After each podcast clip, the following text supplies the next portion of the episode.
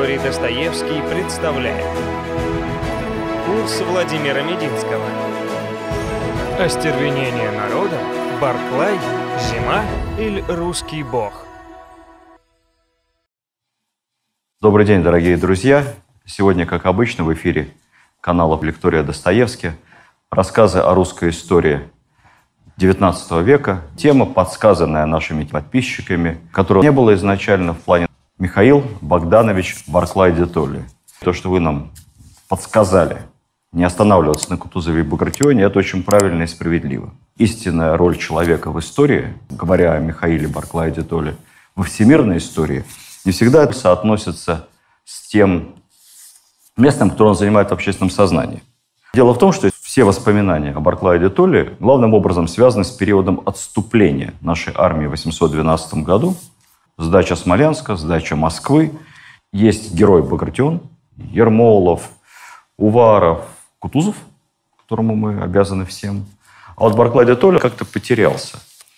И в массовом сознании горячий, мужественный, наступательный Багратион спорит с флегматичным, неулыбающимся, сухим и скучным немцем Барклаем де Толли.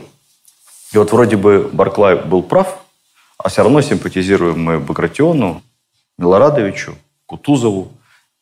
Давайте зададимся вопросом. А кому же в максимальной степени мы обязаны победой в Отечественной войне 812 года и в последующем заграничном освободительном походе? Дело в том, что такой стереотип о Барклае сложился не сам по себе. Вы не поверите, но первые месяцы, даже годы после окончания войны о нем почти не писали. О нем и слагались стихотворения. Жуковский, который написал замечательную балладу о героях 812 года, он всех перечислил. Барклая не упомянул. Стихотворение Пушкина есть «Полководец», справедливое Барклая де Толли, но его нет в школьной программе. Мы его не изучаем. Первым, кто написал большую справедливую статью о немце Барклае, где назвали его лучшим генералом, которым, безусловно, русская армия обязана победе в войне – был знаете кто? Фридрих Энгельс. Он написал статью, которая называлась «Барклай де Толли», и обосновывал, что именно Барклай является лучшим из всех русских генералов той поры. В 1947 году Сталин в журнале «Большевик» опубликовал ответное письмо полковника Разина. Полковник Разин был не абы кто, а преподаватель Академии имени Фрунзе. Товарищ Сталин написал следующее. Энгельс не прав. Можете себе представить? Только Сталин мог себе такое позволить. Кутузов, как полководец, бесспорно, двумя головами выше Барклая де Толли. Ну, как вы понимаете, дальнейшие споры были бесполезны. Только, может быть, в узких кругах обсуждать на две головы выше или на две с половиной. Тема была закрыта. Что объединяет Кутузова, Багратиона и Барклая де Толли? Мы не знаем, когда они родились. Не только дату точно не знаем, даже год. В случае с Барклая де Толли дата пляшет плюс-минус 5 лет. Самый убедительный, кажется мне, 13 декабря 1757 года. Прямо сейчас на днях мы отмечаем, ну, не очень круглый, но все-таки юбилей. Это означает, что Барклай прожил примерно 60 лет.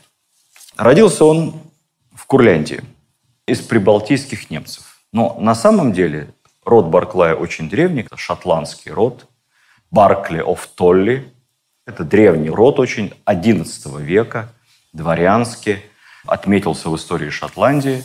В Шотландии всегда было тяжело. Вы знаете, есть много стереотипов. Не жадные и скупые. Это такой классический английский стереотип.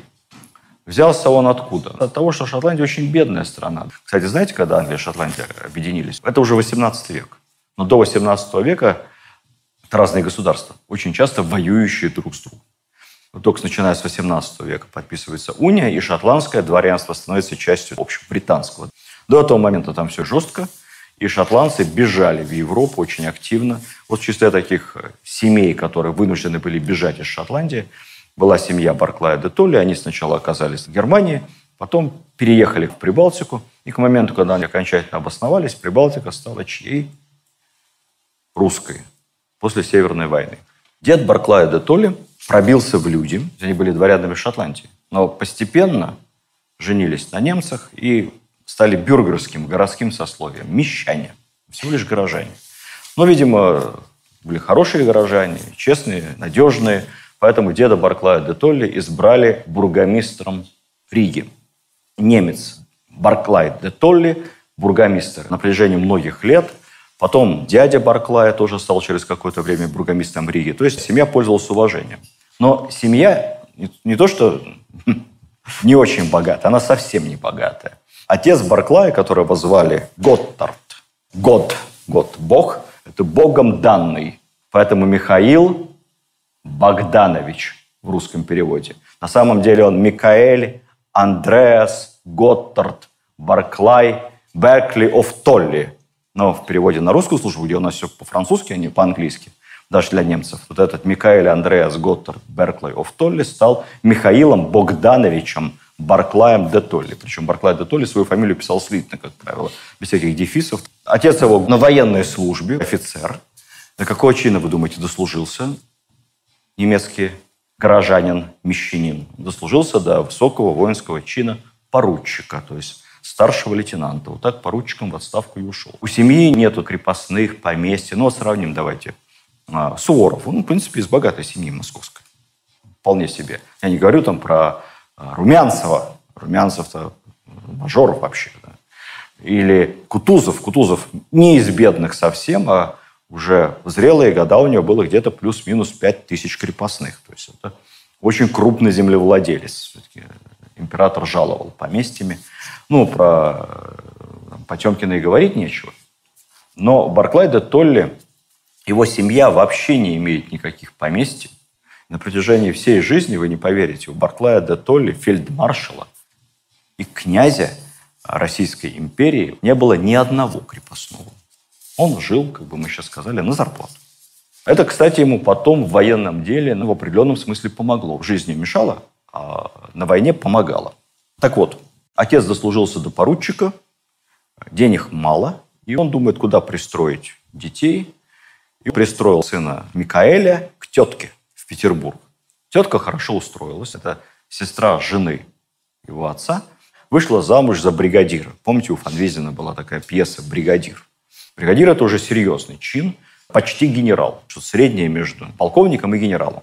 Живет он не с родителями, у тетки. Дядя, ну, надо племяннику как-то помочь, записывает его в полк свой, естественно, в какой еще. По-моему, там по разным источникам, то ли в 5 лет, то ли в 10 лет, ну, при матушке Екатерине. Можно было так хулиганить? Почему записывали детьми в полк? Да, да, да, потому что по действовавшему указу Петра каждый дворянин обязан начинать воинскую службу с солдата, чтобы пройти все сложности профессии воинского дела и уже к зрелым годам стать офицером-командиром. Ну, поскольку никто не хочет тянуть солдатскую лямку, поэтому у кого есть такая возможность, начиная от Петруши Гринева в «Капитанской дочке» и заканчивая Барклаем де Толли, вот в таком возрасте записывают в полк. Иногда еще до рождения записывали. Возникала коллизия, потому что ну, мертворожденные могут быть дети. Солдат погиб погиб на службе, не родившись. То есть это там дело производства сходило с ума в полку. Поэтому годам к 15, когда Барклай после домашнего образования сдал какие-то экзамены, было написано в свидетельстве по-русски, по-немецки читать, писать умеет, фортификацию знает. Почему-то его учителя учили.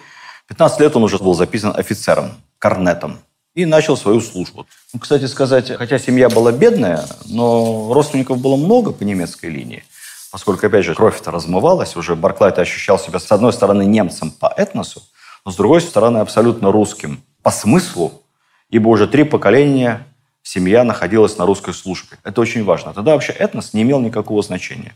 Только два фактора. Для дворянина первый фактор какой?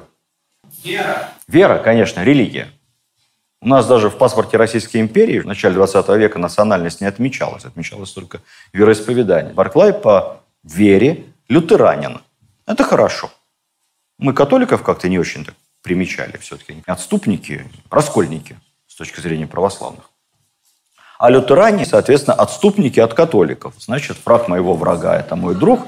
Поэтому лютеране, все эти гугеноты и прочие протестанты, они все вроде бы как нам почти что союзники. Поэтому к протестантам мы исторически относились хорошо. Он лютеранин. И второе, он Чей подданный? Вот ключевой вопрос. Он подданный Российской империи в нескольких поколениях. Поэтому он в этом отношении считал себя русским. Кстати, свободно абсолютно говорил и писал по-русски. У нас многие русские с трудом в то время. Все на французском уже шло. Барклай абсолютно свободно, он говорил с таким легким прибалтийским акцентом. Знаете, как Екатерина II. У нее такой же был прибалтийский акцент, как бы сейчас сказали.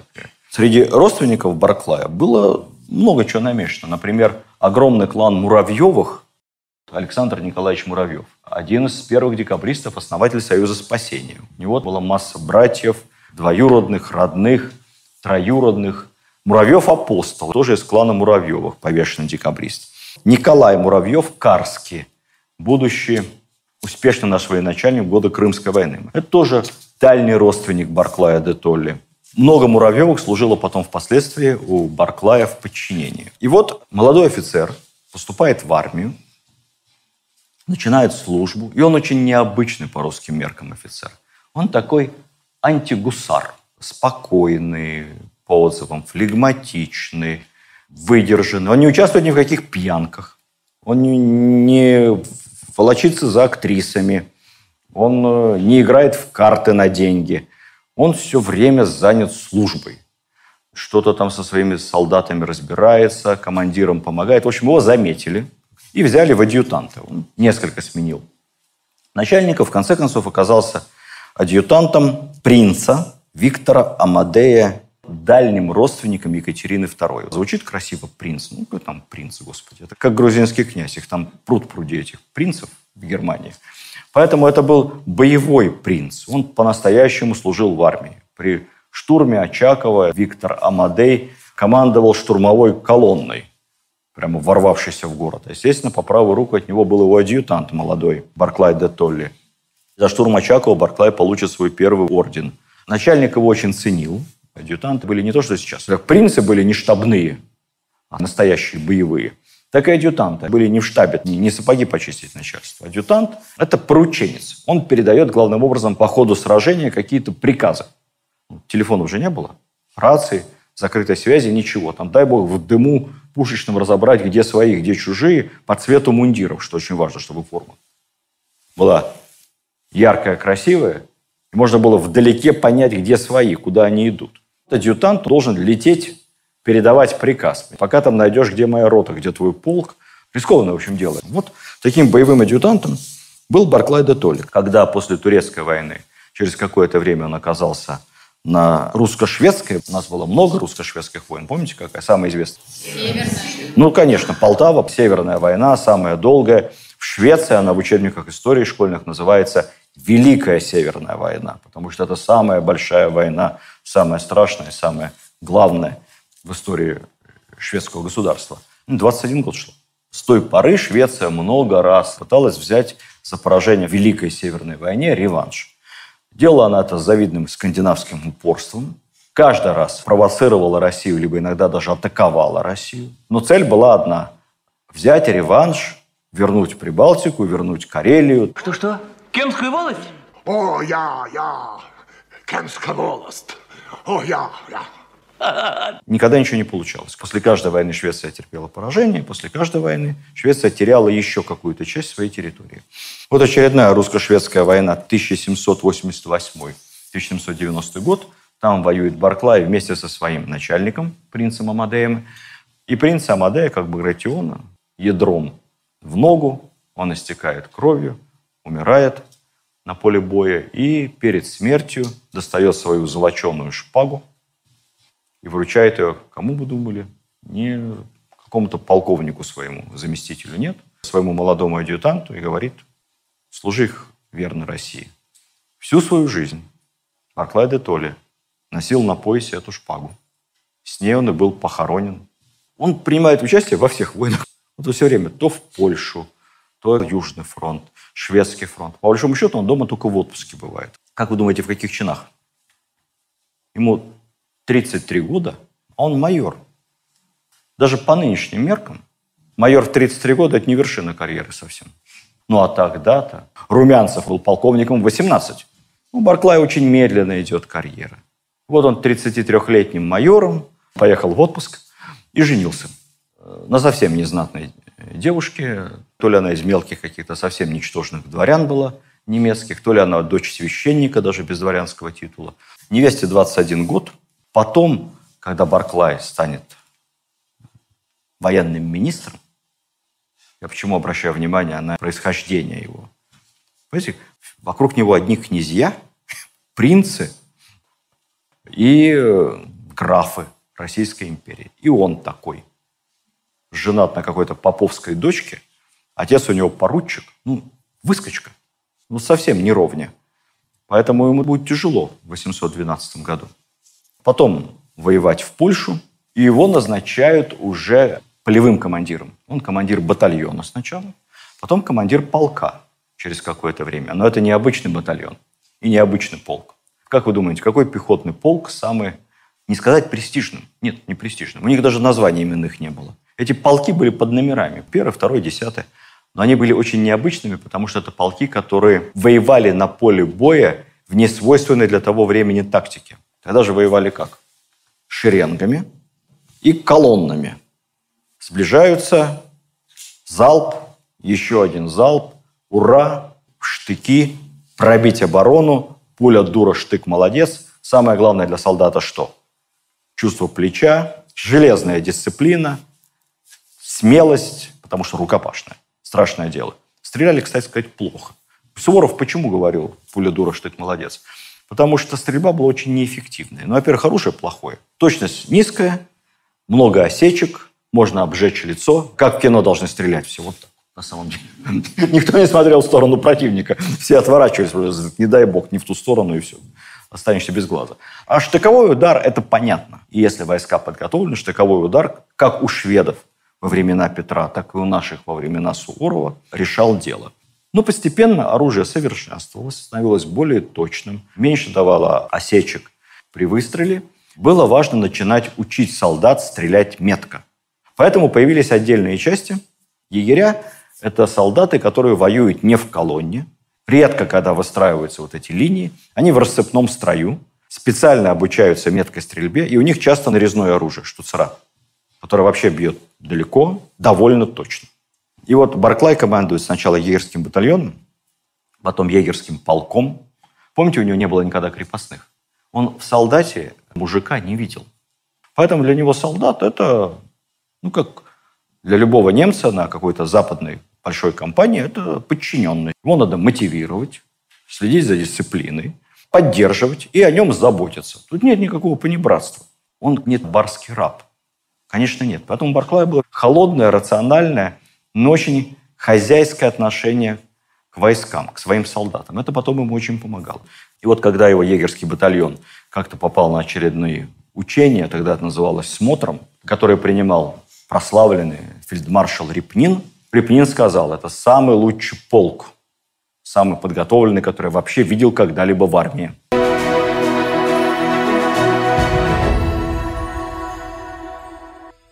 И вот через 20 лет беспорочной службы он становится наконец-то полковником. Павел I, отметив такого образцового полковника, командира егерского полка, даровал его поместьем. Ну, как мы с вами помним из курса лекции про Павла I, Павел I, в отличие от матушки Екатерины, очень не любил собственность раздавать. Александр это вообще это прекратил. Поэтому как-то по-хитрому было оформлено поместье. Он его не в собственность дал Барклаю, а в аренду. То есть без крепостных. Просто земля, какие-то строения. Экономического смысла никакого этот подарок не имел, ну разве что у тебя есть какое-то поместье, которое в аренде у казны. Мы не знаем точное место рождения Барклая. Он везде писал, что он родился в Риге. И вот это поместье тоже было недалеко от Риги. Барклай построил дачу. С дачи Барклая началось одно довольно популярное дачное место. Его дача была там первой. Называется как? Юрмала. Юрмала началась с Барклая де Толли. Потом войны с Наполеоном бесконечны. Первая, вторая, третья антинаполеоновские коалиции. Во всех, естественно, Барклай принимает участие – он командует таким отрядом специальным. Это больше полка, меньше дивизии. В одном из сражений он даже разбил известного очень наполеоновского генерала, любимца Наполеона Гюдена. Это однокашник Наполеона. Они вместе учились в военном училище. Однокурсники. Наполеон рыдал, когда узнал о гибели своего друга. под Смоленском, ему обе ноги оторвало. Так его без ног и похоронили. И вот, не поверите, несколько лет назад а, наши поисковики Российского военно-исторического общества вместе с увлеченными этим делом французскими, как неудивительно, поисковиками, откопали останки без ног, провели экспертизу. Выяснилось, что это и есть генерал Гюден. Более того, это единственный генерал кампании 812 года, единственный, который не был официально захоронен так, как положено. Его перезахоронили в Париже, в Доме инвалидов, рядом со своим товарищем Бонапартом. Вот этого Гюдена Барклай разбил, за что получил Георгия уже третьей степени. Ну а потом самое знаменитое сражение, в котором принимал участие Барклай до начала войны 812 года, это Прейсиш Эйлау. При Прейсиш Эйлау Барклай воевал бок о бок с храбрецами вот в таких мундирах. Я даже пальцами боюсь затрагиваться, потому что таких мундира два в мире. Один у нас хороший, и один в музее Суворова в Петербурге. Ну, просто это отреставрированный. Там такой же, но не отреставрированный. Знаете, как этот цвет называется? Палевый. Палевый. Почему палевый? Никогда не догадаетесь. А? Палево. Огонь. Не похоже. Нет, это от французского паль. Это солома. Солома. Соломенный цвет, палевый. Это мундир знаменитого сумского гусарского полка. Почему Сумского? Потому что из города Суммы. Полк старинный еще времен 17 века. Сумские Черкасы. У всех гусар такие мундиры, называются мендики, гусарские, синего цвета. А у этого желтенький, такой вот палевый, поскольку сумские гусары отличались особенно дурным поведением, в том смысле, что они пили, гуляли, картежничали и волочились за девушками легкомысленными, чтобы их наказать за такую разболтанность дисциплинарную, сменили мундиры на серые. За особые заслуги мужества и героизм им разрешили вернуть мундиры синие, как исправившемуся отличнику одеть мундиры, как все. Гусар говорит, нам не надо, нам оставьте серые, но мы хотим, чтобы у нас были не просто серые, а с эксклюзивной нашивкой на воротничке. Текст нашивки они придумали себе такой. За дурачество и кутежи. Награжден серым мундиром. Потом Сумской гусарский полк был расквартирован в Москве. Здесь э, на метро Парк культуры, знаете, между Парком культуры и Фрунзенской есть казармы, хамовнические казармы. Гусары были очень популярны среди москвичей, особенно москвичек. Их называли за глаза Московской гвардией. Потом гусар упразднили постепенно, и они стали драгунами и принимали активное участие в подавлении революции пятого года и декабрьского вооруженного восстания в Москве. Здесь вот на Красной Пресне рабочих разгоняли именно сумские драгуны, бывшие гусары. Там есть памятник метро пятого года, представляете себе, на входе в метро? Такой вздыбившийся на коне царский какой-то сатрап с саблей или с нагайкой. Один рабочий что-то с этим конем делает, а другая работница упала, но коня схватила за уздечку, борется с сатрапом, рабочая работница. Вот этот кавалерист есть сумской драгун, который подавляет восстание. Песенка такая была старая, помните, по улице ходила большая крокодила, она, она. Это марш сумских гусар. Ну, музыка из марша полкового, а слова уже шуточные, переделаны москвичами. В таких палевых они были под прессе Шилау. Там Барклай командовал не всей армией, конечно, он всего лишь генерал-майор. Он командовал арьергардом – который должен был сдерживать Наполеона, напирающего на нашу армию. Командовал настолько здорово, что потом, спустя несколько лет, когда уже был подписан Тильзитский мир, Наполеон вспомнил Прейси Шейлау и спросил Александра, кстати, Монами, а кто у тебя тот стойкий генерал, который тогда не дал мне прорваться под Прейси Шейлау? Если бы я его арьергард смял, вам конец. Наполеон был не щедр на похвалы чужих, любил хвалить своих, как хороший психолог. Чужих нет. Очень, говорит, стойкий генерал. То есть он отступал, выманивал на себя авангард Наполеона. Потом резко контратаковал, неожиданно беря авангард Наполеона в клещи. Барклай чуть ли не лично возглавил контратаку и был тяжело ранен в руку. Ну, как лечили тогда ранение, как вы думаете? Прижигали. Прижигали это если отверстие. А когда рваная рана с разбитыми костями, торчат осколки из руки. Вы себе представить? Такое? Ампутация. Это единственный способ лечения, потому что эта рана обречена на нагноение, а антибиотиков нет.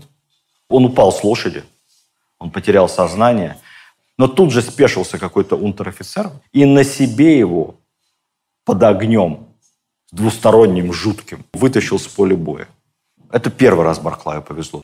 Второе ему повезло, что ему тут же на месте не ампутировали руку. Как-то пожалели и повезли в Мемель. Был госпиталь. Пока его довезли до Мемеля, он как там пришел в себя, собрали научный консилиум и единогласно решили руку резать немедленно, потому что все, по-другому не спасти. Но тут каким-то чудом его взялся осмотреть сам главный медик, вот как Николай Бурденко у нас был в годы Великой Отечественной войны, главный военный врач. А там главным военным врачом был лейб-медик Виллие. И провел сложнейшую операцию, немыслимую по тем меркам. Извлекли более 30 осколков. Я не знаю, под каким это было. Даже не было наркоза. Наркоз был водка и палка в зубы. Суть в том, что вот эту уникальную операцию по тем меркам Виллия провел, руку ему потом зашили, и она зажила поскольку извлекли все кусочки, то не было нагноения. Но если вы посмотрите на любой парадный в рост портрет Барклая, вы увидите, что рука у него примерно как у Сталина. Правая. Она либо полусогнута у него, либо он ее держит другой рукой. Она его страшно болела всю жизнь, и она у него не до конца работала. Ну, прям почерк у него резко изменился. После ранения он стал писать такими большими буквами, очень криво. Но рука осталась. Он мог, он мог даже оружие держать в руке. И вот он лежит после тяжелой операции, лечится, к нему заезжает проведать Александр. Лично. До этого они с Барклаем никак не общались. Ну, это обычный генерал из незнатных. Ну, поскольку он герой, и стал с ним беседовать, так сказать, у больничной койки. Что, как дела, как война, вот с французами тяжело. Александр ко всем обращался на «вы», даже к слугам и к денщикам, ко всем. Представьте, генерал, что если Бонапарт на нас нападет, как бы вы себя повели? И считается, что именно здесь впервые в частной беседе с императором Барклай и сказал за много лет еще, до 812 года, я бы не стал никогда давать сражение Бонапарту. Это самоубийство. Так нельзя воевать с Бонапартом. С ним надо воевать по-другому. И подробно начал рассказывать ему свой план, как бы он воевал с Наполеоном. Этот план не только план отступления. Нет, это план создания специальных баз фуражно-продовольственных по всему ходу. Это план подготовки армии с резервом. Это план перевооружения и переоснащения ее. Но самое главное, суть плана заключается в том, что Наполеон хочет сражения, этого ему давать нельзя ни при каких обстоятельствах. Он должен оказаться в таком положении, чтобы к моменту генерального сражения уже э, мы были на равных с ним а лучше, чтобы мы превосходили. Ну, по сути, примерно этого же плана, как мы помним, с вами интуитивно придерживался кто из наших великих властителей в другой большой войне. Это один в один план Петра I против Карла XII. Карл XII хотел генерального сражения на польско-литовско-малороссийских землях, а Петр I от него увиливал. Карл уже до начала битвы сражение проиграл. Уже победить он не мог ни при каких обстоятельствах. Поэтому это план Петра, план Барклай, скифский план, уже тогда был изложен таким образом. Барклай понравился Александру. Они стали часто встречаться. Причем не просто часто, а очень часто. Важно то, что говорили они с глазу на глаз, но жена Барклая, настоящая немка, спряталась и стояла за шторой всю их беседу длительную. И не дышала, слушала. Как только встреча закончилась, она выскочила и наехала на своего мужа. Это бестолковый ты, Барклай. К себе сам государь-император приехал. Проявил к себе знак внимания. Второго такого шанса не будет никогда. Дурачина ты простофиля. Надо было попросить денег. Или поместье, наконец, не в аренду, а в собственность, как всем дают за геройство. Ну, что-нибудь попросить надо. А ты лежал, лежал, ничего не просил. Барклай вообще был очень скромным и никогда ничего не просил. Большинство офицеров русской армии, даже тех, кто уже пользовался дворянским статусом, не имел никаких поместьй и не имел никаких крепостных. Большинство реально жило на жалование. На зарплату, ну или там по ходу военных действий есть какие-то разные формы поощрения, добычи, доли в добыче, такой полуофициальной, полковой. Вот этим они и жили. Мечта любого офицера – дослужиться ну, хотя бы до майора или до подполковника. И как-то накопить денег, приобрести деревеньку, душ на 30 крепостных. Вот на этой деревенька душ на 30, она позволит тебе, в принципе, с голоду не умереть на пенсии. Барклаю, у которого крепостных не было вообще никаких, но высокое относительно жалование в последние годы. Он был награжден многими орденами. Но награждение орденами было вещью двоякой. С одной стороны, за орден доплачивали. С другой стороны, иногда доплачивали не сразу, а после того, как ты выйдешь в отставку на пенсию. То есть обладатель орденов получал военную пенсию больше, чем просто военный ветеран. Обычный офицер получал пенсию в размере либо 30%, треть от жалования своего, либо половину, плюс доплата за ордена. Но для того, чтобы этот орден получить, иногда надо было сделать взнос в так называемый орденский капитул. И вот Барклая наградили в очередной раз э, высоким орденом, и надо было сделать ему взнос 300 рублей. Он написал прошение императору с просьбой освободить его от выплаты в орденский капитул, потому что денег наличных нет. Аракчеев, с которым Барклай был в сложных отношениях, они и симпатизировали друг другу. Собственно, Аракчеев его потом рекомендуют военные министры вместо себя. И спорили с ним очень часто. И вот Аракчеев как-то из вредности, видимо, на этом этапе, он был в ссоре с Барклаем, когда государь-император назначил Барклая командующим армией во время заграничного похода и положил ему жалование 12 тысяч рублей в год. Уже оформляя это решение, Аракчеев дописал ассигнациями. Внимание, вопрос. В чем хитрость? 12 тысяч рублей, когда государь жаловал, всегда предполагалось жалование серебром. Курс серебра к ассигнации 1 к 5. Если ты получаешь серебром 12 тысяч, это одни деньги. А если бумагой, ассигнациями, то это в 5 раз меньше. Барклай, уже будучи командующим армией, вздохнул, последними словами обругал Рахчеева и никому не пожаловался. Так и получал свои 12 тысяч ассигнациями. Но вот после встречи в госпитале Барклай Александру понравился, он стал приглашать его обедать. И вот в 1807 году они вместе пообедали 12 раз, то есть каждый месяц. А в следующем году 38 раз, почти каждую неделю. Барклай обедал вместе с императором. Но это не вдвоем они, конечно, это званный обед, то есть там мог быть человек 10 за столом, 15, но тем не менее это высший знак доверия. И все больше и больше Барклай, такой рассудительный, спокойный, Александру нравился. Но больше всего он ему понравился, когда решил большую боевую задачу во время очередной, как несложно нам догадаться с вами, русско-шведской войны. Эта война у нас называется почему-то скоротечной, она не была особо скоротечной. Мы решили очень быстро со шведами разобраться, просто быстро-быстро. И ничего быстро у нас не получилось. Все завязло, началась зима, холодно, большие потери. Многие офицеры и генералы подали в отставку, потому что поняли, что тут славы никакой нету. Снег, лед, морозы, вот шведы упорны, ничего не получается. И на фронт прибыли два подающих надежды генерал-лейтенанта, одного из которых зовут Барклай, ему поручили командование, одним из трех корпусов, а другой корпус стал командовать кто? Абсолютно правильно. Багратион. А из ставки Верховного Главнокомандующего прибыл военный министр Ракчеев с жестким требованием навести порядок, прекратить вот это вот топтание на месте и, наконец-то, шведов одолеть решительным штурмом. Был предложен план Аракчеевым нанести неожиданный зимний удар по Швеции, время февраль-март примерно, форсировав по льду Ботнический залив несколькими колоннами и выйти шведам в тыл, пользуясь тем, что лед. Ну, какая была реакция Багратиона и Барклая, можете себе представить, да? Багратион сказал, лед, а, завтра, я готов. Сейчас мы быстро тут перекусим и вперед, с утра. Барклай сказал категорически нет. Это авантюра. Войска к этому не готовы. надо готовиться. Вообще-то зима. Идти по льду надо было на участке Барклая примерно 100 верст, это сильно больше 100 километров, погода минус 15. Жуткий ветер абсолютно, поскольку это конец февраля, начало марта. Специфика погоды в этой части Балтики заключается в том, что если ветер очень сильный, резко поменяется, то что-то происходит со льдом, и иногда даже при морозе лед начинает трескаться и проваливаться. То есть армия может просто уйти под воду. Он говорит, это авантюра, так нельзя, холодно, нас обнаружат и расстреляют, и мы все там утонем. Аракчеев стал убеждать. Говорят, ну как же так? Русскому солдату все нипочем, готовьтесь. И, в общем, Барклай говорит, хорошо, только дайте мне нормально подготовиться. И подготовился.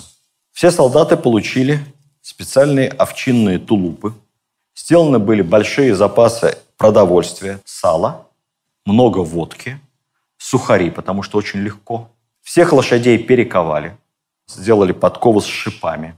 Колеса орудий и зарядные ящики были нанесены специальные насечки, железные либо скобки. То есть колеса шли по льду тоже подкованные. Ничего этого у Наполеона в 812 году не было. А у наших было. Было запрещено разжигать костры. Если бы разжигали костры, их бы обнаружили. Переход длился три с половиной дня, три ночи. Дикий ветер. Писали, что периодически снег был по пояс. Последний переход 18 часов без остановки. И вот Багратион появляется прямо около Стокгольма, Барклай появляется у другого участка, в Швеции дикая паника, переворот там происходит, и они подписывают мир на наших условиях, отказавшись полностью от Финляндии. Вот с этого момента Финляндия наша. За подготовку этого ледяного похода и Багратион, и Барклай одним указом императора становятся полными генералами, плюс еще Барклай назначается генерал-губернатором Финляндии. Ну, единственный минус то, что Барклай дико отморозил ноги, и до конца жизни все время мерзли ноги. Ноги болели. Александр I осыпал Барклая милостями, но тут же появились враги и завистники. Если вы думаете, что Барклаю после шведского триумфа стало жить легче, нет, нет. Жить ему стало тяжелее. Дело в том, что в русской армии того времени какой действовал принцип? Помним с вами? Старшинство. Старшинство в наградах и старшинство в назначении. Все генералы, офицеры внимательно следили за тем, кому в какой очередности идет следующий чин, следующее повышение, либо следующая награда. Ну, подвиг подвигом, это понятно, за это орден еще можно получить, бог с ним. Но вот когда вне очереди очередное звание, это уже повод позлословить. А когда несколько новых званий вне очереди, это что такое вообще? Мы служим генерал-майорами по 10 лет, а тут его только вчера назначили генерал-лейтенантом. Тут же, не прошло и года, он уже генерал полный от инфантерии. А тут его еще и назначают военным министром. Да кто он такой? И вообще, все офицеры как офицеры, с ними можно и повоевать, и побалагурить. С этим не выпьешь, не повеселишься, в карты не сыграешь ничем, что должно русскому офицеру, не интересуется. Умник какой-то. Вот все время вот лицо у него такое умничает. Вот выслужился перед императором. И ранение, наверное, не сильное, все там ходит, руку себе придерживает. Наверное, симулянт. Относиться к нему стали очень плохо. Вначале шведская компания относились к Барклаю с огромным уважением. После его взлета военные министры в полные генералы стали смотреть на него косо шибко умный, блатной, из каких-то там захудалых, непонятных немцев. В списке на производство в полные генералы у русской армии был 61 генерал-лейтенант. Барклай по старшинству занимал 47 место. Таким образом, обойденными и обиженными оказалось сразу 46 генерал-лейтенантов русской армии.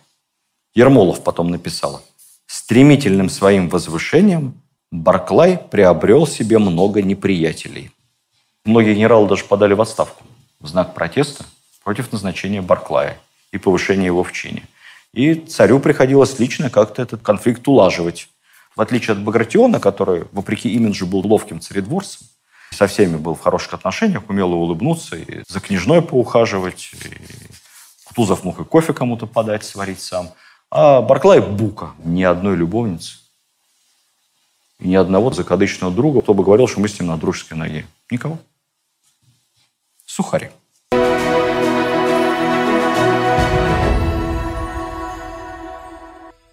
Именно такой сухарь понадобился Александру, чтобы перестроить военное министерство. Он его назначает в 810 году военным министром. Некоторые историки говорят, это как министр обороны сейчас. Нет, это совсем не как министр обороны. Назывался военный министр, во-первых, сухопутных сил, потому что отдельно был еще морской министр. Военный министр сухопутных сил – это не главнокомандующий. У нас по сложившемуся порядку начальник генерального штаба является первым замом министра обороны. То есть конечное решение по управлению войсками во время военных операций, ну, помимо президента, верховного главнокомандующего, если до него доходит дело, но оперативно и даже стратегически решение должен принимать министр обороны. Он высшее лицо в армии. А военный министр в те времена – это завхоз. Это человек, который отвечает за снабжение, структуру, переустройство, закупку вооружений.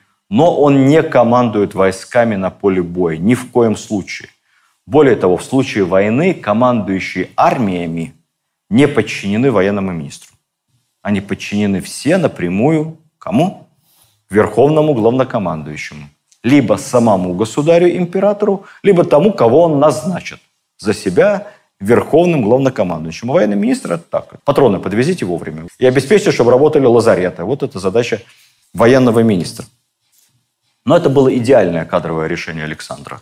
Этот человек, известный своей личной честностью, что важно, работяга, был тот, кто нужен был Александру в канун войны для реформирования и модернизации армии. Что сделал Барклай де Толли за эти два года, будучи военным министром? Первое. Крайне непопулярное решение. Все плевались, но подчинились. Несколько внеочередных рекрутских наборов. Что такое рекрутский набор? Забирают крестьянина, у тебя есть хозяйство навсегда. А крестьянин – это деньги для дворянина.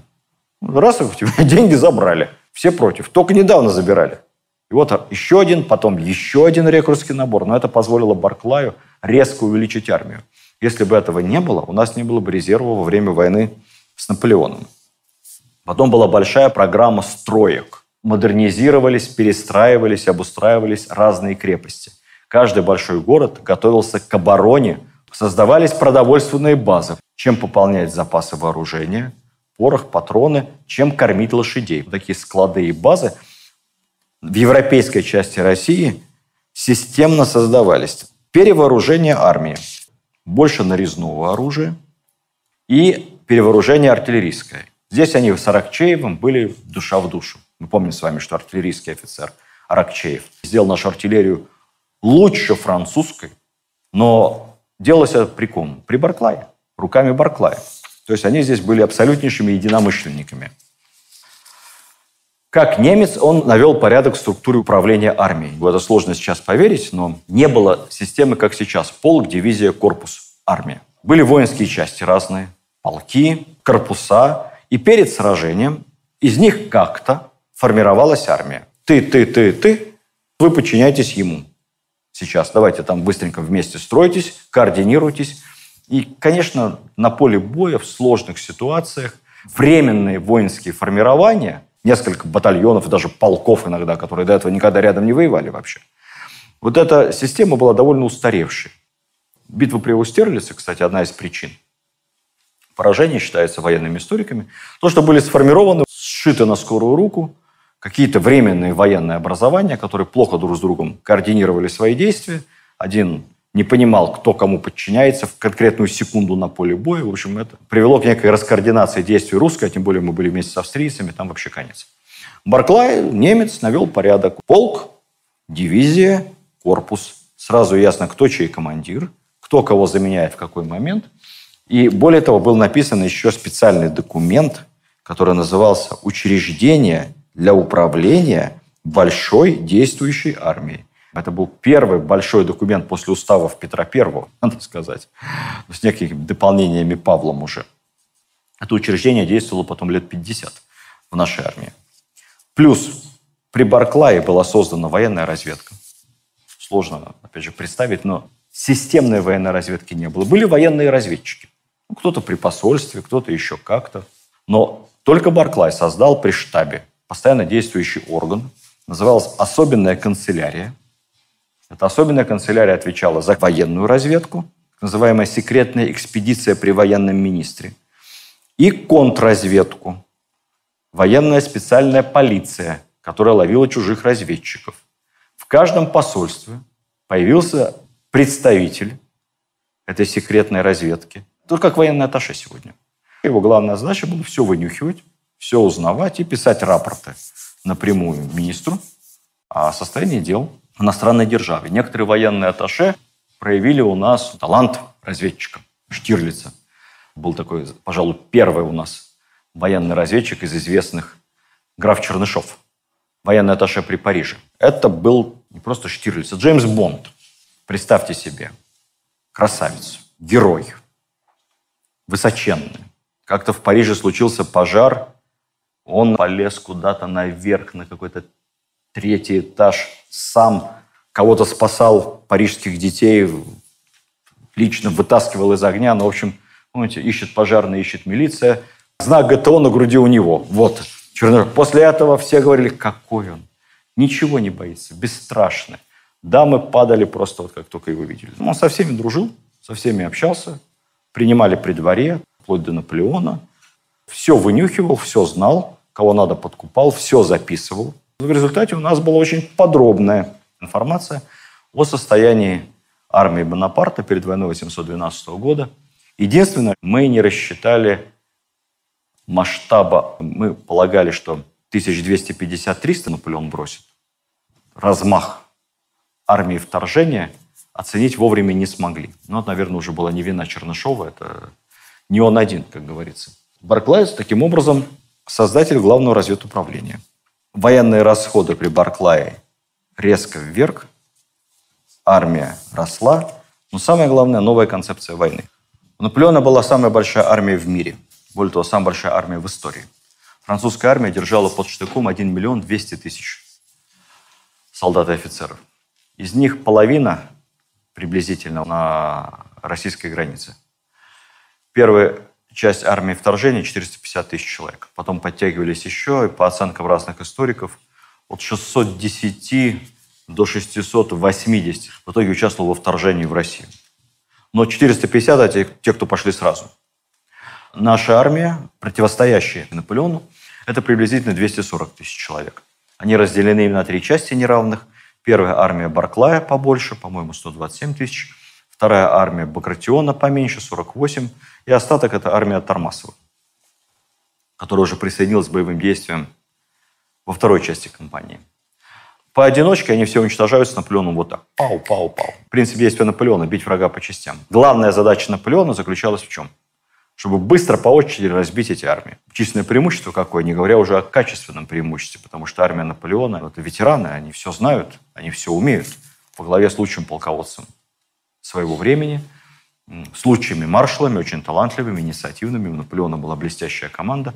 Армия очень замотивирована. Маршальский жезл у каждого в ранце – там отличное карьерное движение идет в этой армии. Солдаты неплохо зарабатывают, потому что делится добыча всегда во время похода. Это не, не замуштрованная какая-то прусская армия времен Фридриха Великого. В армии Наполеона вообще запрещены телесные наказания. Категорически, совсем. Офицер, который просто так, беспричинно, жестоко избил солдата, может быть расстрелян перед строем. Это революционная армия. Это армия, собранная со всей Европы. Почему армия такая огромная? Потому что ресурс человеческий огромный. Там австрийские части, прусские части, Голландия, Испания, итальянские части, хорватские части. 90 тысяч поляков. Поэтому что может делать нормальный человек, когда такая армия вторгается? М? Там вообще несколько планов было. Был план превентивного удара, я вам рассказывал, который Александр отверг по политическим соображениям очень мудро. Был план засесть в Дрисском лагере недалеко от границы и защищаться, отстреливаться до последнего. Хороший план, хороший укрепленный лагерь построили. Он мог вместить 100 и 150 тысяч бойцов и сдерживать оборону какое-то время, если бы французов было реально 200 тысяч, как мы предполагали. С учетом того, что их было 450, лагерь бы сдул бы просто как, как пылинку. Но опять же, план сидеть, это чем он плох всегда? Потому что ты отдаешь всю инициативу противнику. Кто вам сказал, что вообще Наполеон будет осаждать лагерь? Зачем? Он мог оставить там часть своей армии, треть, 200 тысяч. Оставшихся захватило ему, чтобы занять Петербург, Москву, все что угодно. Потому что вся армия в лагере находится. Защищать столицы некому. план Барклая, который он согласовывает с Александром, и против которого, в общем-то, все больше и больше становится по ходу войны противников среди генералитета, это план скифский – заманивать, отступать, заманивать. Пусть у Наполеона растягиваются коммуникации. Не мы будем действовать по его плану. Наполеон ведь не собирался завоевывать Россию. Вы думаете, хотел Россию завоевать? Какого-то своего брата назначить московским царем? Да нет, конечно. Он не сумасшедший, он очень умный человек. Он прекрасно понимал, что завоевать Россию невозможно. Он не собирался ничего завоевывать, ничего. Его задача была принудить Александра к миру на условиях Бонапарта, то есть сделать его послушным, чтобы Александр не мешал задушить Англию континентальной блокадой, чтобы Александр слушался во всем, чтобы был младшим партнером. А как принудить к миру? То есть сразу показать, кто в доме хозяин. Как показать, кто в доме хозяин? Сразу у границы наголово разбить армию. Наголово. Желательно при этом еще кого-нибудь пленить, так чтобы с позором. И после этого уже диктовать условия мира. Барклай говорит, вот этого удовольствия мы ему доставить и не должны. Он нас хочет разбить, мы вообще с ним сражаться не будем. Мы отступаем. Отступаем по меньшей мере, пока все армии, хотя бы первая и вторая, не соединятся. Но опять же, Наполеон ведь не собирался наступать на Москву, это тоже миф. Наполеон предполагал, что в 812 году они займут русскую часть Польши, разобьют армию, продиктуют условия мира, а там посмотрим. Если Александр не согласится, то в следующем, в 13 году, мы займем Смоленск и пойдем куда-то дальше, куда будет видно. Может быть, на Петербург, может быть, на Москву. И еще раз разовьем Александра, тогда он точно согласится, никуда он не денется. Вот такой был несложный план Наполеона. То, что он потом вынужден был брать Смоленск, идти на Москву, он действовал по плану Барклая. Он этого не хотел. И Москву брать не собирался с самого начала. Александр приезжает в армию, смотрит ситуацию назначает Барклая главным, устно. Ну, оставляю армию, дорогой Михаил Богданович, на вас. Ну, справляйтесь. Я поехал. Докладывайте. Но он не издает ни указа, ни какого-то распоряжения по Сенату, ни приказа по армии. То есть формально главнокомандующим остается Александр. Когда две наши армии соединяются, Багратиона и Барклая, под Смоленском, что происходит дальше? Помним. Да, Багратион, да что я должен подчиняться Барклаю? Мы одним указом произведены в полные генералы. Я такой же командующий армией, как и он. Более того, по алфавиту, помните, по алфавиту я в приказе выше, потому что я Баг, а он Бары, он ниже меня. Все. Я должен быть командиром. И вообще я популярнее. Я русский, а он немец. Достали эти немцы. Везде немцы. Бениксены эти, Винсент-Городи, Барклай. Должен быть настоящий русский. Вот Багратион. Но в конце концов, он говорит, ладно, ну, ну я подчиняюсь, ладно, я подчиняюсь, все-таки его армия больше, во имя единства я подчиняюсь. Но со всем, что приказывает Барклай, я не согласен. Совсем. Я считаю, что надо дать генеральное сражение. И вот эта партия генерального сражения, она все время растет и становится все более такой э, активной. Брат государя Константин врывается на военный совет в Смоленске 25 июля. Войдя к Барклаю без доклада и со шляпой на голове, в то время как главнокомандующий был без шляпы, Князь Константин громким и грубым голосом закричал. «Ты, немец-шмерец!» Шмерец – это колбасник по-немецки. «Изменник и подлец! Продаешь Россию! Не хочу состоять у тебя в команде!» Курута напишет от меня рапорт Багратиону. Все. Я со всем корпусом перехожу в его команду. После чего он сопроводил эту дерзкую выходку многими другими ругательствами. Барклай невозмутимо все выслушал, ничего не ответил. Через два часа прислал Константину конверт с предписанием немедленно покинуть армию. Константин опять долго ругался, но формально он командующий корпусом, он должен был командующим армией подчиниться и уехал в Петербург. Багратион постоянно пишет письма. Цитата из писем. «Русские не должны бежать. Это хуже прусаков мы стали. Барклай Яка Иллюминатус приведет к вам гостей. Помните иллюминаты вот эти вот, заговорщики? Дэн Браун, знаете, код да Винчи, иллюминаты. Я повинуюсь к несчастью какому-то чухонцу. Ваш министр, может, хороший по министерству, но генерал он дрянной. Я не виноват, что министр нерешим, трус, бестолков, медлителен и имеет все худые качества. Войска моей армии отважно сражались у Смоленска. Но этот подлец, мерзавец, тварь Барклай отдал даром преславную позицию. Ну, в общем, мы, конечно, любим Багратиона, Пылкова, но тут не красит его такого рода переписка. Наверное, от всего сердца, конечно, писал. Матвей Плата, командующий казачьими войсками, заявился на какое-то заседание штаба к Барклаю, где все в мундирах. А Платов заявился по штатскому, какой-то косоворотке, плаще. Мы сказали, генерал, что вы себе позволяете? Сказал, я не смею больше одеть русский мундир, опозоренный отступлением и предательством. Барклай гуляет по лагерю, подходит к солдатам, пытается, видимо, в Суворова сыграть, говорит, солдатушки, вкусна ли каша? Солдатушки, понимаете, они все называют Барклая за глаза с подачи своих офицеров, а те генералов болтай, да и только. Солдаты отворачиваются и говорят, вкусна каша, да едим ее мы зазря, не заслужили, позор, отступаем. Барклай едет через Москву потом, ямщики погоняют лошадей и кричат. «Вперед! Вперед! Куда прешь назад? Барклай, ты проклятый!» Александр, который вроде бы как согласовал этот скифский план, но он же никому ничего не сказал, только Барклаю. Он Барклаю сказал, ваш долг сохранить для меня армию, у меня другой нет. И Барклай ее сохраняет как может. Но Александр молчит, а после оставления Смоленска уже начинает вроде бы как и нервничать. И в чем тут интрига? Интрига простая. Александр понимает, он же умный, он понимает, что отступать надо. Но инициатива отступления не может исходить от Александра, потому что тогда он будет предателем. А тогда же патриотический угар, врага разбить на его территории. Надо быть патриотом. Отступать – непопулярное решение. Так можно и до Москвы до отступаться. А в Москве у всей знати дворцы. А если эти дворцы займут и разграбят французы? М? А сколько поместьев будет занято и сожжено, разграблено французами по пути от Немана до Москвы? Поэтому Александр, по сути, находит в лице Барклая козла отпущения. Понимая, что он все делает правильно, на которого надо свалить всю вину за отступление. И когда уже дальше некуда, надо принимать какое-то решение, Александр разыгрывает этот бесподобный фарс с демократическими якобы выборами Кутузова. Целый совет собирается, все обсуждают, кто будет кандидатом. Шесть человек.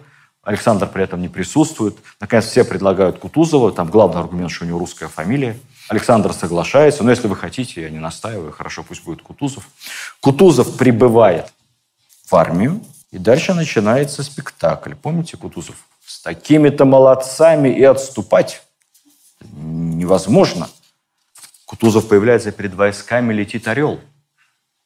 Надо специально выпущенный. Орел. Сейчас будет решающая битва. Вот сам герб, наш российский символ, пролетел к моменту, как Кутузов вышел к войскам. Тузов говорит, будем давать сражение. Барклай подобрал место для генеральной битвы. В районе Гжатска хорошая позиция. Барклай объясняет, вот здесь вот мы встанем, нас тяжело обойти, ручьи, овраги. Мы сможем сдержать превосходящую армию Наполеона. Уж если вы настаиваете на сражении, вот моя диспозиция. Что делает Кутузов? Он отменяет сражение. И в этом решении много от политики и много от военного искусства. В пользу Кутузова говорит следующее. То, что армия Наполеона все еще велика. И хоть там и позиция вроде бы и хорошая, а вдруг обойдет, а вдруг сомнет. А кто будет виноват? Только что назначенный главнокомандующий Кутузов. Второй вариант. А если мы удержим позицию? А если супостат споткнется и будет побежден, то кто выбрал позицию? Барклай. Вроде бы как придется победой, но минимум с ним поделиться. Это как минимум. Поэтому ну-ка лучше от греха подальше мы отступим. И он отступает от Гжатска дальше до Бородино. Кстати, бородинская позиция считается всеми профессионалами значительно хуже Гджатской. Но суть простая. Есть левый фланг, есть центр и правый фланг, которым командует Барклай. И левый фланг в последнюю секунду, буквально накануне сражения, усилили. Потому что Барклай, объехав всю позицию, увидел, насколько у Багратиона слабая позиция, возможно, зайти в тыл, обойти и вообще его окружить, ударить в спину. Он заставил Кутузова, который не хотел из штаба поехать смотреть на Багратионову флеши, и убедил Кутузова в том, что этот фланг надо усилить. То есть фактически Барклай, можно сказать, отчасти спас Бородинскую битву. Мы все помним с вами, что происходило на Бородинском поле. Барклай к этому моменту освобожден от должности военного министра и освобожден от исполнения обязанностей главнокомандующего. Он не был им формально, но он все-таки командовал Багратионом. Главнокомандующий Кутузов, Барклай по-прежнему командует одной из армий. Он, конечно, страшно обижен. Больше всего он обижен не тем, что его понизили в должности, как бы. больше всего он обижен тем, что его никто не поблагодарил за то, что он делал все это время, спасал армию. Более того, его продолжают все осуждать. А почему было важно сохранить армию, как вы думаете? Мы тоже этот момент все время упускаем. Почему все уперлись? Сохранить армию, сохранить армию, сохранить армию. Почему? Есть еще один очень важный нюанс, почему в условиях того времени вопрос сохранения армии был вопросом сохранения государства, суверенитета, всего-всего. У нас армия комплектовалась как? Рекрутским набором. Это профессиональная армия. Это не призывная армия, как сейчас. Представляете, что такое из крестьянина подготовить солдата? Это за неделю не делается. Поэтому, потеряв профессиональную армию, мы воссоздать новую не можем. Армия по принципу призыва была во Франции как раз. Франция быстро восполняла потери, а у нас ничего этого не было. Наша армия восполнялась очень медленно. Как мы помним с вами, даже в годы Крымской войны, 40 лет прошло, мы не могли рекрутским набором быстро увеличить нашу армию. У нас ничего не получалось. Мы держали большую армию, но если мы ее теряли, дальше все очень медленно. Поэтому сохранение профессиональной рекрутской армии, ее костяка, ядра – это вопрос выживания государства.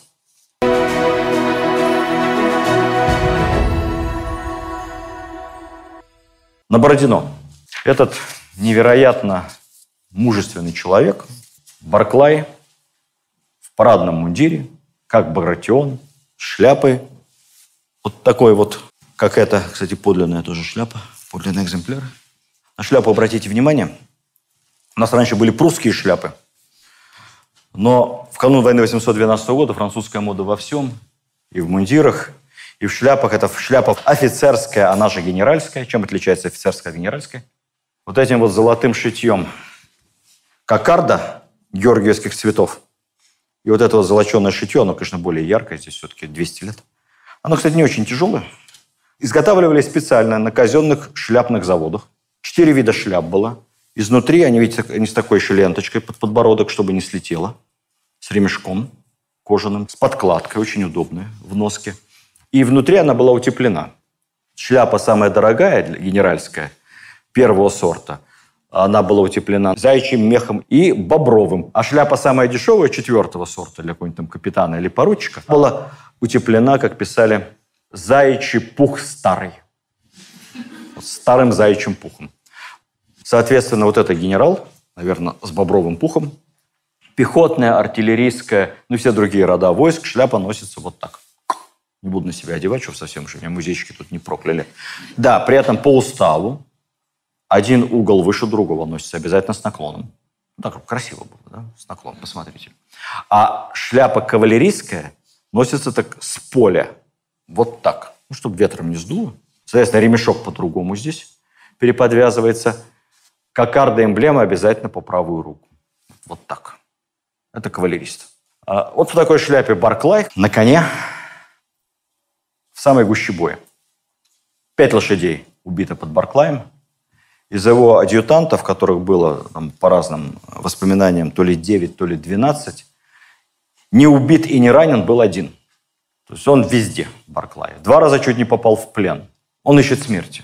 Он настолько унижен, а, оплеван, и возмущен этой черной неблагодарностью своих сослуживцев-генералов, государя-императора, этими наездами Багратиона и всех остальных. Он честный офицер, он хочет просто погибнуть на поле боя. Но не получается. В конце сражения он весь в крови. Да, шляпа пробита пулей.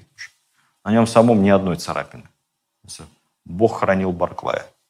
Потом знаменитый совет в филях предполагается дать сражение в районе Воробьевых гор. То есть упереться спиной в реку, в излучину, и дальше уже мостой сожжены, как говорится, стоять насмерть. Кому хитроумнейший Кутузов первому дает слово на совете. Все члены совета должны высказаться, давать ли второе генеральное сражение. Первым Кутузов дает слово Барклаю. А что думает дорогой Михаил Богданович? Дорогой Михаил Богданович, понимая, что тут собрались все патриоты, один он уже изменник, предатель, ну и дальше далее по списку читаем, как его там называли. Он говорит, э, диспозиция у Москвы и Воробьевых гор невероятно слабая. Поэтому я предлагаю эту диспозицию оставить без боя и садиться. Все кричат, подлец, от него другого и не ждали. Кутузов разыгрывает даже сам такой, говорит, ну, Михаил Богданович, ну, вы все-таки, ну, я понимаю, что вы человек не русский, ну, как назвать Москву диспозиция? Москва – это не диспозиция, это душа России. Но, говорит, продолжаем высказываться. Далее голоса, как известно, разделились. И Кутузов, который, конечно, все заранее решил, но ему было важно, чтобы не от него исходило предложение оставить Москву. А уж есть тут один, то бог с ним. Ну, вынужден согласиться с предложением Барклая, генерала, да? Да. Диспозиция не очень, говорит. Будем отступать. Кстати, Барклай, поскольку э, вы тут первые вызвались, вы будете отвечать за прохождение армии всей через Москву, чтобы не было ни воровства, ни погромов, не дай бог никаких встречных боев с французами, потому что если французы начнут наседать, ну, опасно очень. Так что вот за полный порядок отвечаете вы вперед. И Барклай, следующее его задание, он отвечает за прохождение всей армии через Москву полном порядке. Барклай 18 часов провел в седле, не слезая с коня, пока армия не прошла сквозь весь город и не вышла. Потом Тарутина, Тарутинский маневр, и в Тарутино Барклай пишет заявление об отставке. Все. Он не просто обижен, он очень обижен. Он пишет заявление и уезжает в свое имение. Проходит несколько месяцев.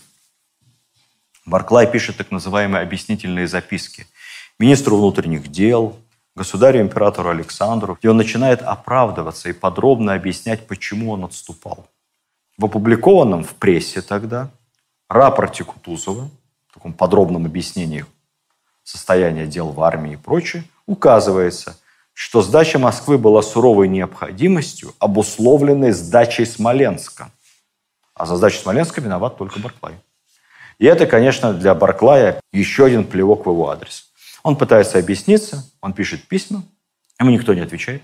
Даже Денис Давыдов в воспоминаниях писал, что поведение Барклая на поле боя всегда во всех сражениях вселяло в солдат невероятную уверенность, потому что этот немец когда кругом были выстрелы, разрывались ядра, под ним убивали лошадей, падали рядом с ним разорванные на части артиллерии адъютанты.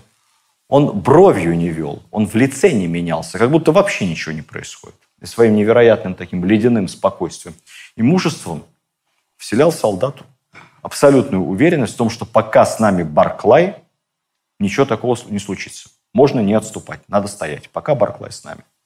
И вот там в имении, кажется, это мужество начало ему изменять, потому что он уже совсем расстроен. И вот неожиданно, после Березины, когда наши части уже переходят Неман, Барклай получает письмо от императора приглашением прибыть в Петербург и вернуться в армию. Барклай летит в Петербург, потом из Петербурга в армию. Он получает командование Третьей армии. Помимо этого, надо сказать, что Барклай все-таки не был совсем уж забыт. Ему дали за Бородино Георгия второй степени. Кутузов отметил Барклая как одного из самых храбрых генералов, и все его заслуги были отмечены. Ну, вот тут он назначается командующим Третьей армии через несколько месяцев. Именно Барклая все предлагают в главнокомандующий. И Аракчеев, и Милорадович ну, во время заграничных походов звезда Барклая сияет, он одерживает несколько побед и становится таким образом в нашей истории вторым в истории человеком, который был полным кавалером всех орденов Георгия четырех степеней. Кто был еще одним? Кутузов. Даже Суворов не имел четырех орденов, Суворов имел только три. Ну и, наконец, взятие Парижа. Никто не мог поймать Наполеона. Наполеон на рубеже 13-14 года, как писали все, нашел свои старые итальянские сапоги и стал воевать так, как он воевал в молодости. С небольшой армией, уступающей союзникам по численности, он совершал необыкновенные быстрые переходы. Он маневрировал, он атаковал союзные армии по частям. Он давал иногда по два сражения в неделю. Но во всех боях, где армией руководил лично Наполеон, он одерживал победы. Эти победы не были решительными, но он везде теснил соперника и везде добивался публичного, как сейчас говорится, успеха. И тогда Барклай предлагает Александру план «Не надо пытаться победить Наполеона. Мы должны взять Париж». Александр, как и в прошлый раз в 812 году с этим планом соглашается, и в то время как Наполеон в Фонтенбло 60-тысячной армией ждет резервов, русская армия неожиданным быстрым маршем-маневром оказывается на окраинах Парижа.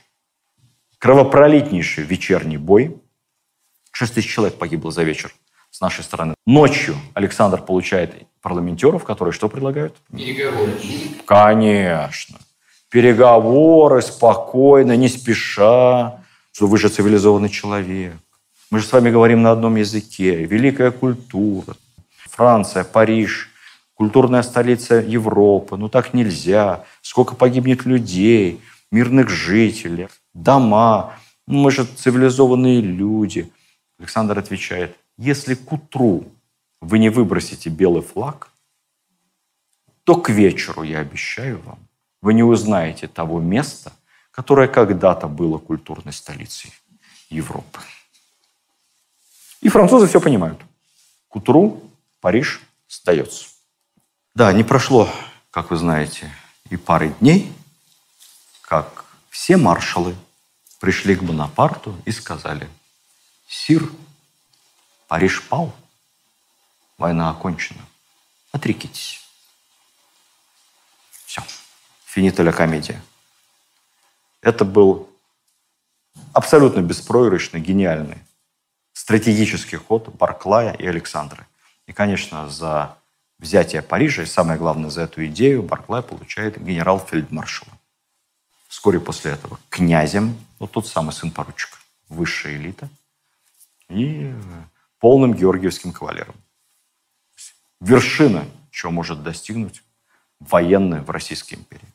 Барклай после всех этих обид, которые на него свалились в 812 году, в 814, наоборот, стал суперпопулярным за границей человеком. На него посыпались, как из рога изобилия, награды.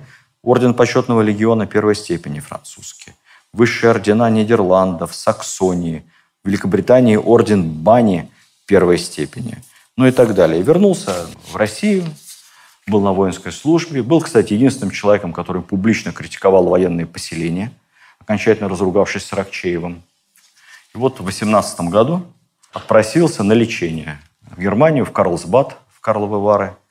Поехал, не доехал, и на территории нынешней Калининградской области, недалеко от города Черняховского, неожиданно скоропостижно скончался. Когда его труп вскрыли, как написано в медицинском заключении, сложно было найти хоть один орган внутренний, не пораженный какими-нибудь болезнями. То есть он действительно к 60 годам был глубоко-глубоко больным человеком. И это не только последствия ранения – видимо, вот эти внутренние страдания, стресс постоянный, переживания. Внешне был такой холодный, невозмутимый. А так все это съедало его изнутри. И, в общем, у него там диагноз, вот все, что можно, всем он болел. По легенде, сердце похоронили его примерно там же, в районе Черняховска. Тело хотели захоронить в Казанском соборе рядом с Кутузовым, но вдова Барклая настояла, и его в итоге Тело было захоронено не, не с помпой, никогда этой помпы особо не любил в Петербурге, а в семейном склепе, в семейном мавзолее. Это территория современной Эстонии.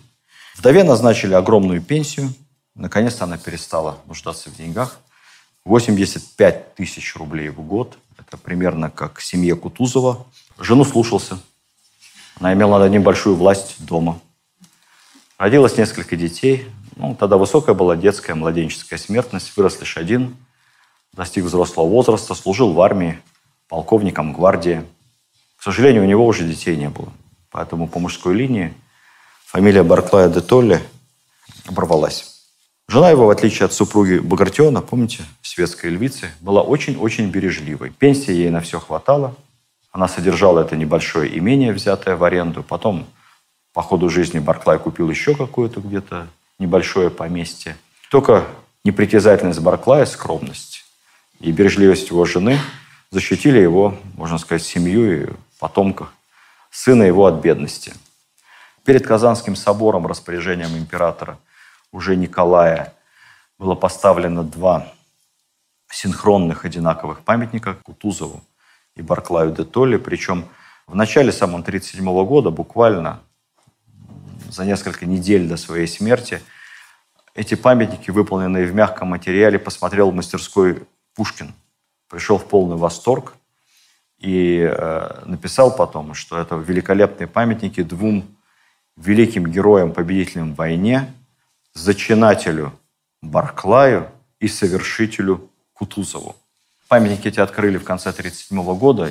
Но что интересно, во время Великой Отечественной войны войска в Питере шли по Невскому проспекту, традиционно на фронт уходили парадным маршем, то, проходя мимо памятников Барклаю Кутузову, всегда войска отдавали им честь. Это был знак того, что город устоит.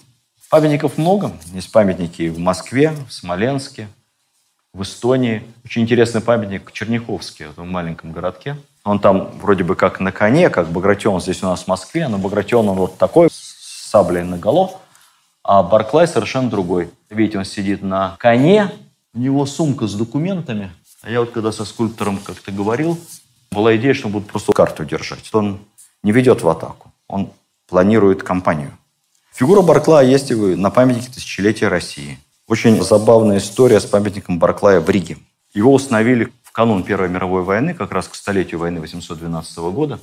Когда немцы подходили к городу, памятник куда-то увезли.